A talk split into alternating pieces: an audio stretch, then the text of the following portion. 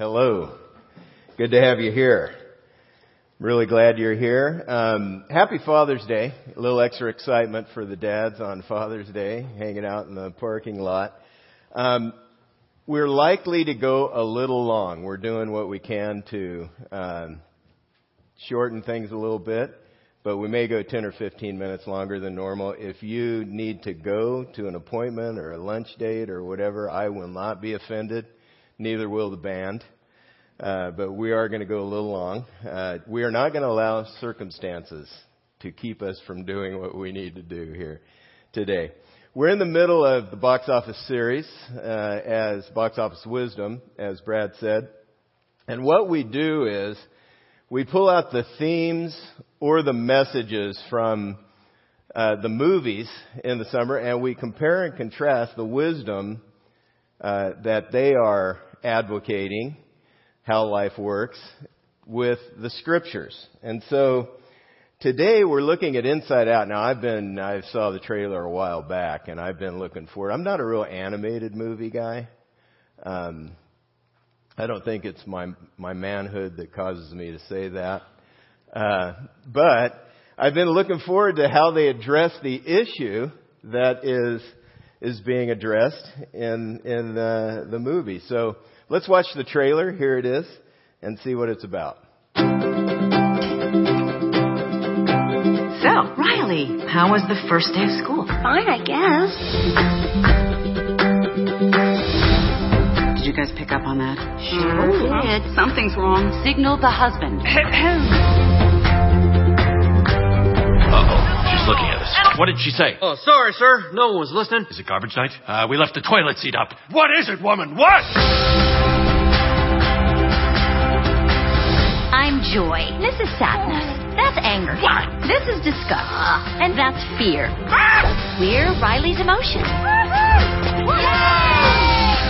These are Riley's memories. They're mostly happy, you'll notice, not to brag. I wanted to maybe hold one. What happened? Sadness? She did something to the memory. Is everything okay? I don't know. Take it back, Joy. Trying. Joy, no, Let wait. go. The core memory. Ah! No, no, no, no. Can I say that curse word now? Ah! Ah! What do we do now? Nothing's working. Why isn't it working? We have a major problem. Oh, I wish Joy was here. We can fix this. We just have to get back to headquarters. That's long-term memory. You could get lost in there. Think positive. Okay. I'm positive you will get lost in there. What was that? Was it a bear? There are no bears in San Francisco. I saw a really hairy guy. He looked like a bear. This place is huge. Imagination Land? No way. Dream Productions? Rainbow Unicorn? She's right there. I loved you in Fairy Dream Adventure Part 7. Okay, bye. I love you. You can't focus on what's going wrong. There's always a way to turn things around. It's Broadway. Congratulations, San Francisco. You've ruined pizza.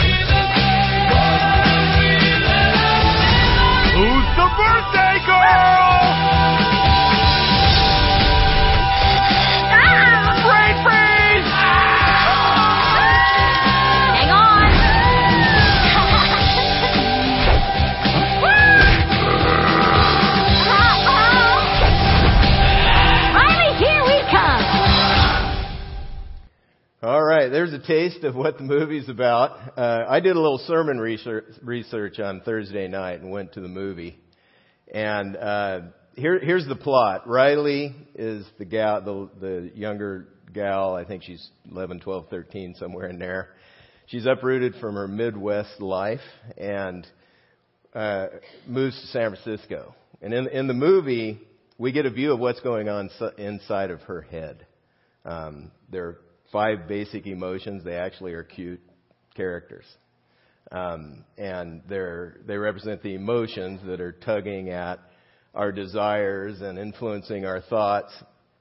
Uh, we meet joy, fear, anger, disgust, and sadness.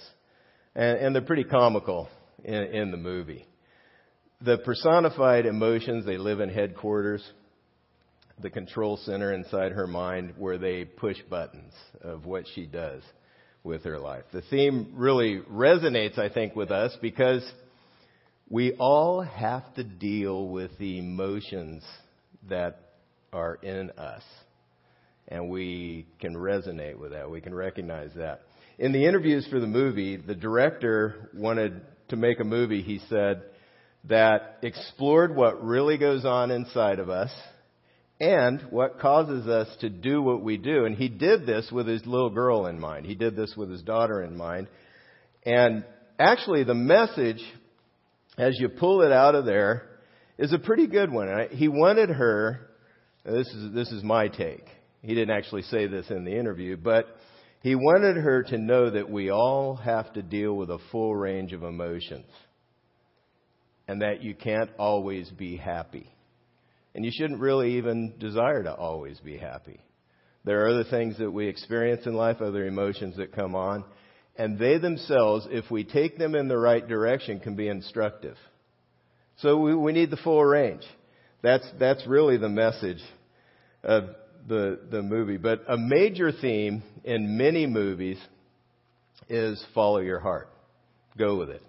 And this is actually a, a, little different take on that because it shows us what's going on inside of our heart in the control center. In the Bible, your heart is guidance central. So that part of the movie really is accurate. It's, it's where we make all our decisions about how we're gonna, we're gonna live life. Proverbs says that, uh, we should guard our heart because from it flow the springs of life. What we say, what we do, come out of what we think and feel and what's rolling around inside of us.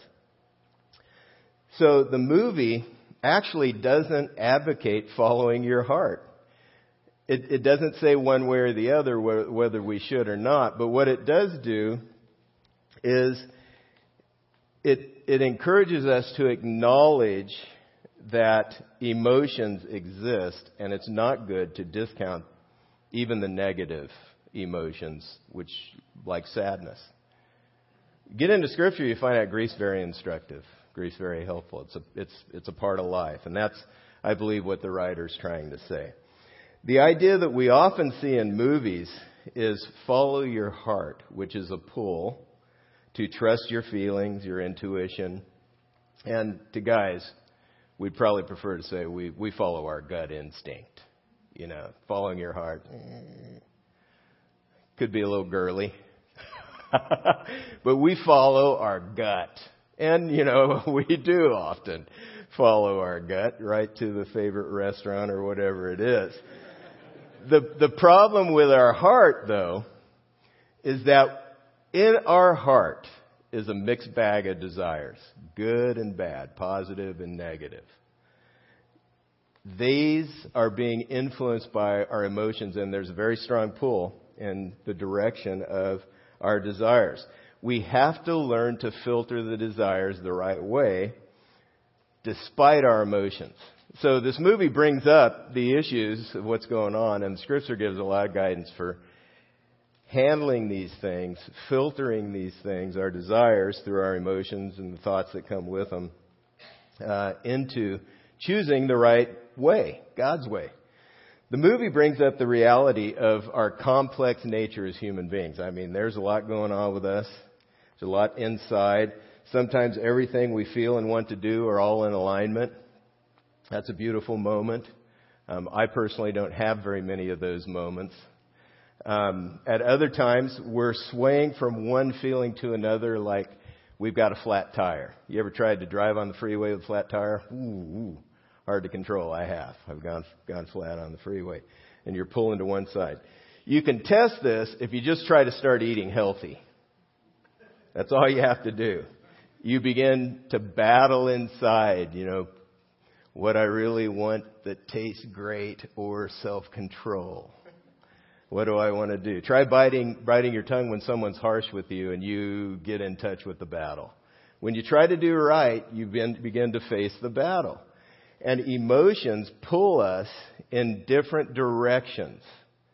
And they influence us as, or they attempt to, as we try to make important decisions in life. And often they pull us toward damaging desires that are not going to be good if we follow them. With that in mind, I'd like to share a story of a man who followed his heart. from the scriptures. His name was Samson. There's a listening guide in your program. You could follow along. He followed his heart and experienced grave consequences from just caving in to his feelings. Uh, the story of Samson is found in Judges 13 through 16. We're not going to read all of those chapters, but I'm going to pull out some snippets from those chapters as I tell his story. And then you might uh, also want to read through those this week. That'd be a good thing. Read through the whole story. Doesn't take very long. The whole story of Samson in Judges 13 through 16. But this book in the Bible, Judges, it covers the history of Israel during the era of the judges who were uh, in between. There was Moses, key leader. Joshua led the battles in, into the promised land. And then there was this era of judges in between Joshua and the first king of Israel, who was Saul. And this is the way God led his people during this part of history. And one of God's main purposes for preserving uh, the, the history of Israel is to, to teach us about himself and his ways so that we can learn about God and his purposes through the history of Israel. We don't have to learn ourselves. Uh, if, if you're like me, you, you tend, tend to learn from experience, your own experience. Um, and I believe most of us do. That's the way we do it. But as you read the book of Judges, a cycle emerges. There's a cycle that shows up in the history of the nation. They, first of all, start out living out loving obedience to God. They're, they're obeying God, things are going well, they're experiencing God's blessing. Then they decide to rebel. There's rebellion. God disciplines them like a good father, disciplines children, and he allows another nation to oppress them. The people turn back to God in repentance, and then uh, they cycle back to loving obedience to the Lord. This cycle happens uh, at least 12 times because we're looking at, at Samson, who was the 12th judge. He was the final judge in in the the book of Judges. And I, I personally, I used to when I was younger, I would read the Old Testament, and I was like, oh, what is their problem? What are, what is the, what are the Israelites thinking? You know, what are they doing? And then I got real. Hey, that's I can identify with that cycle. That's a lot like me. You know, I wander off and God needs to bring me back. And sometimes I get disciplined. He's a good dad, and he does that. So I can identify with it. I'm sure you can too. Samson's story begins in Judges 13 at another low point in the cycle. Judges 13:1 and the people of Israel again did what was evil in the sight of the Lord. So the Lord gave them into the hands of the Philistines for 40 years. So here they're under oppression by the Philistines. As we talk about the complex interplay between our thoughts, emotions, and desires, we see the impact of caving in and following your heart in Samson's story and in the history of Israel that's recorded in this book and all through the Old Testament, really. God's people, the Israelites, they're prime examples of this pull that we have to do whatever feels good into the moment that lines up with destructive desires. They, they kept wandering that way. So Samson is born to serve God's purpose and to lead the country to overthrow the oppression of the Philistines. An angel appears to his mother before he was born. She had been barren. She was unable to conceive. And she is given these instructions in 13:5, Judges 13:5. No razor shall come upon his head, for the child shall be a Nazarite to God from the womb, and he, he shall begin to save Israel from the hand of the Philistines. He, he was, as I said, the last of 12 judges. He was a man's man. His physical strength was unparalleled uh, in his time. Here's, here's a picture, an artist rendering of Samson uh, as he's manhandling a lion. His family, were, they were taking a trip to Phil, Phil, Philistia, and this lion attacks them.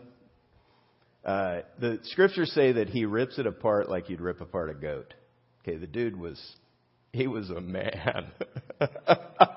and he was strong. Okay, that's an example of his strength. You can see his long hair, which is a symbol of his devotion to God. Uh, the Nazarite vow that he took, that his mother was instructed to, to give him, was abstinence from strong wine or strong drinks, um, alcohol, no cutting of the hair, and no contact with the dead. You, you discover in Judges 13, as you read through it, you can read through it on your own, that God had plans to use Samson to throw off the oppression of the Philistines. He was a warrior. He, he could fight. He could fight like no other in his day. However, Judges 14 uncovers that there are some things tugging on his heart that keep tugging on his heart. The strong man had a glaring weakness. Let's read about that in Judges 14. Samson went down to Timnah, and at Timnah he saw one of the daughters of the Philistines. Then he came up and told his father and mother, I saw one of the daughters of the Philistines at Timnah. Now get her for me as my wife. But his father and mother said to him, is, is there not a woman among the daughters of your relatives and among our people that you must go and take a wife from the uncircumcised Philistines? But Samson said to his father, Get her for me, for she is right in my eyes. Interesting comment, huh? For she is right in my eyes. I want her, get her for me. This, this is the way it was done in those days. Not going to go into a long explanation of, of how that was. But the parents go with it. He goes against the desires of his parents and he marries her anyway. And as you read the context in Judges 14, you realize that God uses even this tendency to accomplish his purpose through Samson's life. God can do that. That's the way God is. He, he takes all of the stuff that's going on with us, all of the choices he makes. And scripture says the Lord's purpose will prevail. Not our purpose, not what I want, but what God wants. That's going to prevail.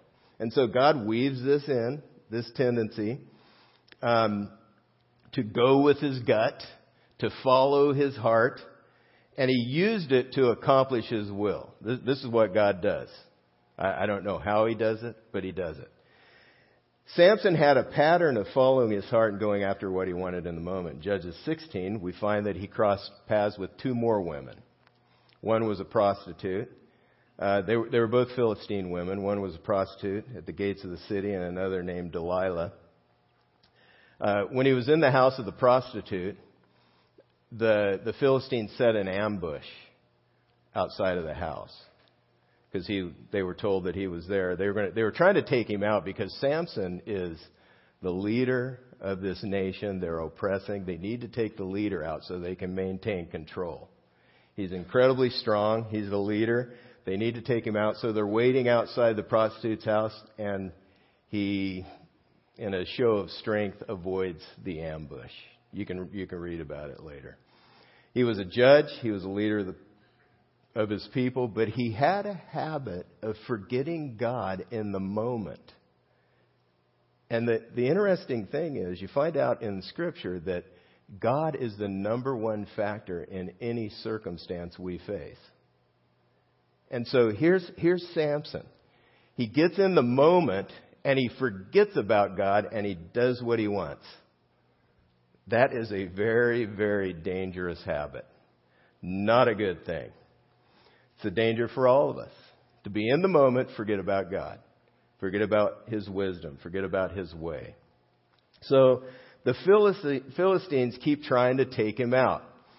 And as we go on, we could pick up the story later in Judges 16.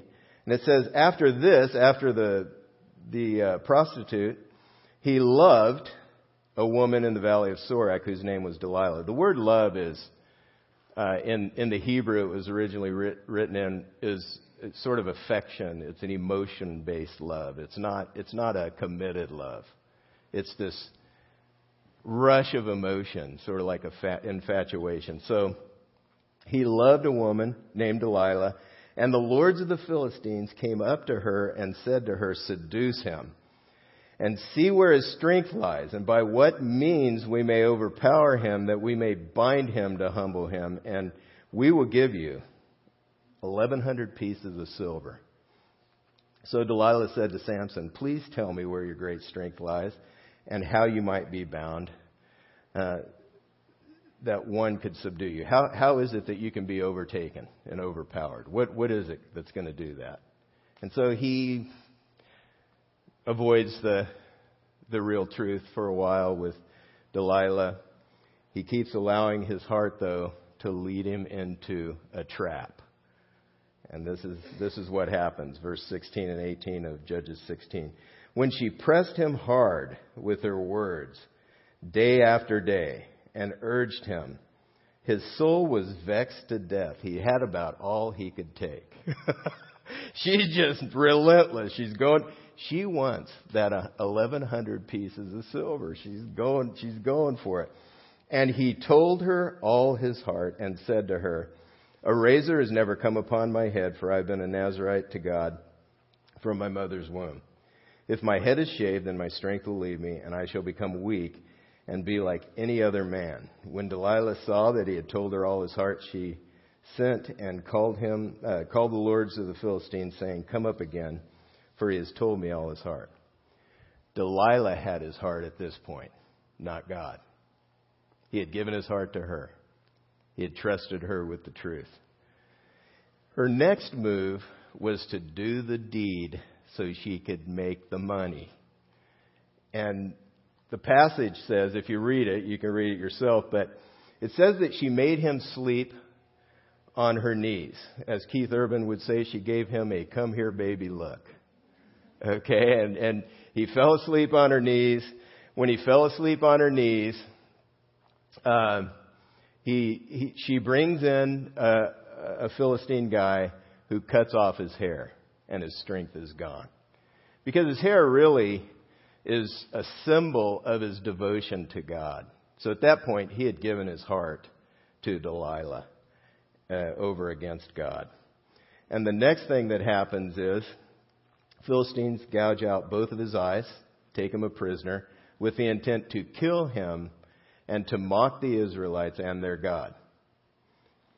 In the face of death, Samson turns to God one last time. No eyes, can't see, he's blind he turns to God and asks for the strength to take out the enemy. In Judges 16:28, then Saul, uh, Samson called to the Lord and said, "O Lord God, please remember me and please strengthen me only this once, O God." And he pushes away the pillars and he destroys and, and actually takes out more of the enemy in his death than he did during his lifetime. That's, that's what Scripture says. Now, this story is epic in every sense. It'd make quite a movie in and of itself. But it's an epic fail. Because he, he fails as he allows his emotions to lead him away from the living God who holds life in his hands. Wrong desires, supercharged with emotions, lead us into a trap no matter how good it feels. This is the way it is. We all have counterproductive patterns that we tend to live in life. They're easy to cave into when emotions are high. They're easy, easy to default to. At work, you know the best way to approach a project is to take more, maybe the more complex track, and, and you're looking at the, you're looking on this side, the front side of the project, you're thinking, wow, this is going to take, it's going to be a lot of work. I got to pay attention to all these details. And then an easier way comes to mind, might be a little shortcut, and you take it. You pay a price when you do that. But it just seems so right to do that. Or you're, you're relating to your kids. Patient instruction is what trains them. But badgering them is such a faster way to get them moving. So rather than taking the time to explain and actually train them, there may be sarcasm. There may be badgering. To get them moving, let's just get them moving. I Need, we need to get this done. You're, it makes so much sense in here to us. In relating to your spouse, the need to be superior. We all have this in us, scripture says. We have this need, you know, we want to be we want to be the most important. We think we are most of the time. We're we're the most important in any situation. And so the need to be su- superior forces or drives us to win the argument with our husband or wife. And who who wins that really? Nobody wins. Nobody wins in that case. There are a bunch of things that you need to do right now. You know you know the list and you know they're crucial, but fun is calling your name. And yeah, I'm going to dive into fun and I'm going to let those other things go. We have these strategies and the emotions pull on our desires for things in a way that if we, if we follow them, we're destroyed over time. Our heart is not a reliable guide. We're going to find out it's worse than that in a few moments. Samson and our own experience allow, shows us that we all need someone beyond ourselves to guide us. We need help. And instinctively, when we face trouble, we turn to someone or something. We, we go somewhere for guidance. And there are three basic sources for guidance. One is man, either ourselves or other men or women that we go to, other people we go to for help. The second is the Lord. And the third are idols, or an idol or idols. An idol is any God or thing that a person trusts in for help and guidance other than the God who made us. We can make an idol out of anything. Now, I want to look at a passage from Jeremiah that really gives some insight into what Samson went through and how important it is to go the right direction as we deal with our emotions.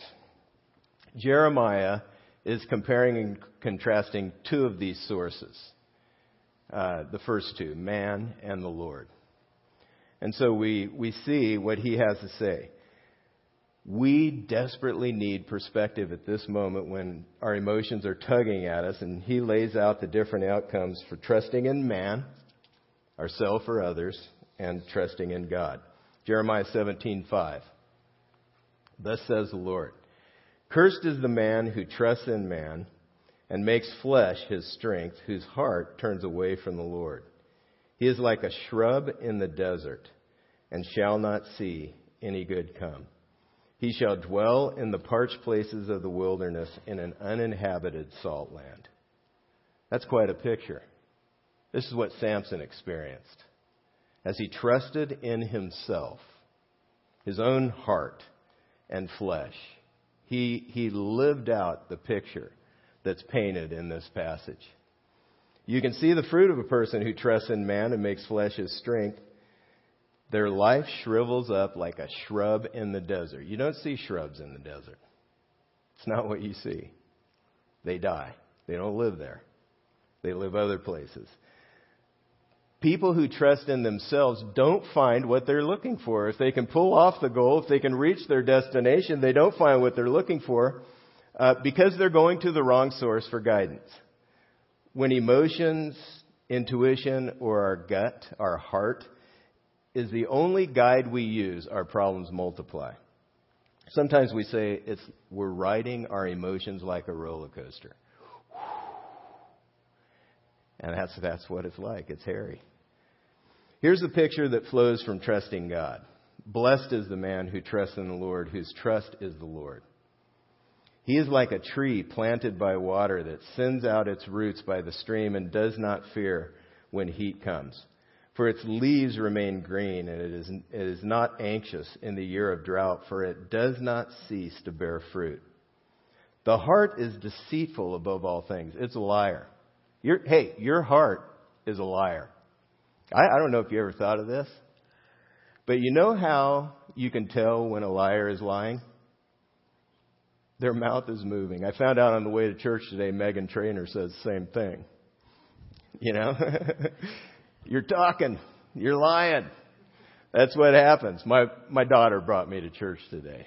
So I, I was telling her she said, "Hey, you looking forward to the message?" And I said, "Yeah, I really am. I I thought of this. What do you think of this one? You know, your heart's a liar." And she goes, "Oh, Meghan Trainor says that."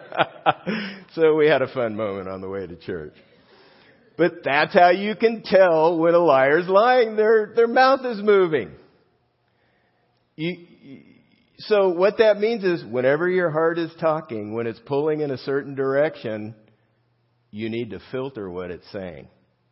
You, you need to filter the emotions. You need to filter the thoughts that are flowing. Because if you do not, you're going to go to default.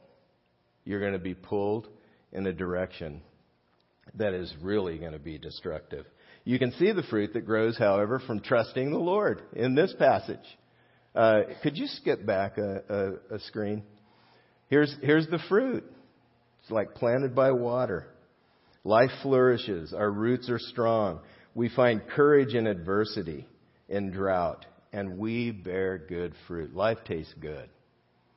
No matter what's going on around, even if the fire alarm goes off before worship, no matter what's going on, we are planted and we're growing strong and we're bearing fruit that brings just a good quality to life.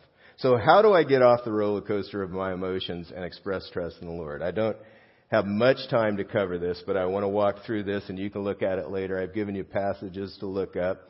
First of all, make sure you're walking in obedience to the Lord. Stay at the front side of the cycle that the Israelites went through.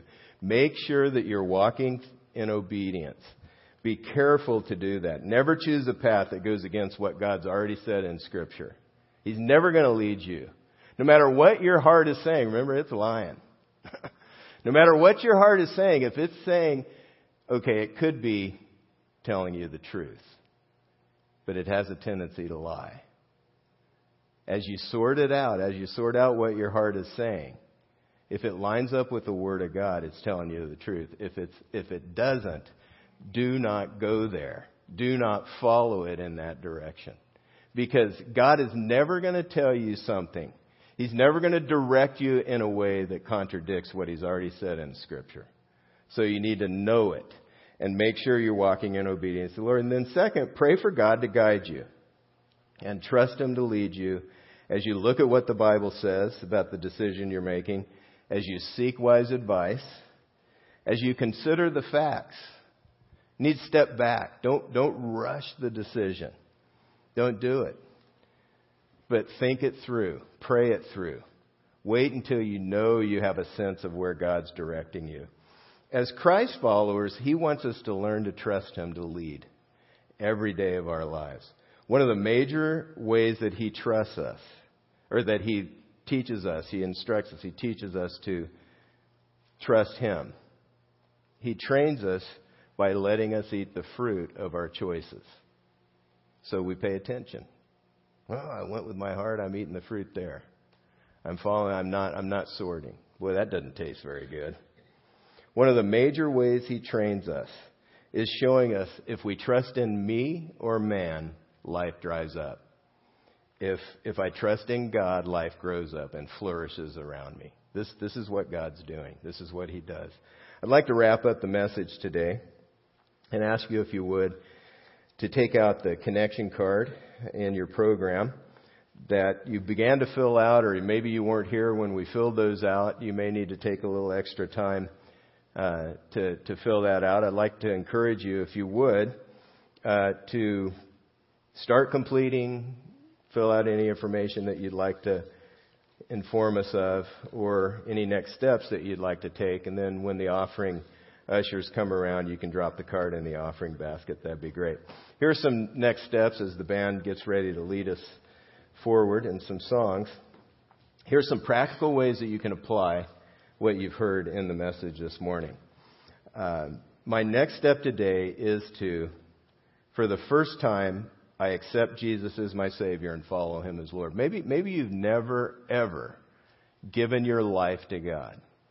And what it means to accept Jesus as my Savior is you say, I am no longer going to try to do good to earn my way into a right relationship with God. I'm going to accept what Jesus has done on the cross.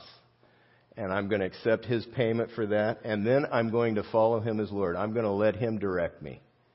I'm going to, I'm going to find out what he says about life. And I am going to keep choosing his way. Now, I'm going to blow it. I'm going to make mistakes. I'm going to go my own way. But as this is my intent from this day forward, I'm going to let him call the shots in every part of my life. If you're ready to do that, let us know. We would really like to encourage you in that decision. And then another step would be choose one way to express my trust in the Lord this week. And I listed some ways at the end of the message there. Find out what the Bible says about a decision I'm facing. Seek wise advice. Don't rush the decision or consider the facts. So you could circle one of those if that applies. Uh, maybe God said something else to you, but let's pray and ask God for, for help. Father, we thank you for the truth we see in your word. And I just ask, God, that you lead us and guide us, that you give us the strength to take the steps that you've laid on our heart to take this morning. That you might be pleased and glorified by our lives, because that's, that's what you are worthy of. And so we ask for this help in the name of Jesus Christ. Amen.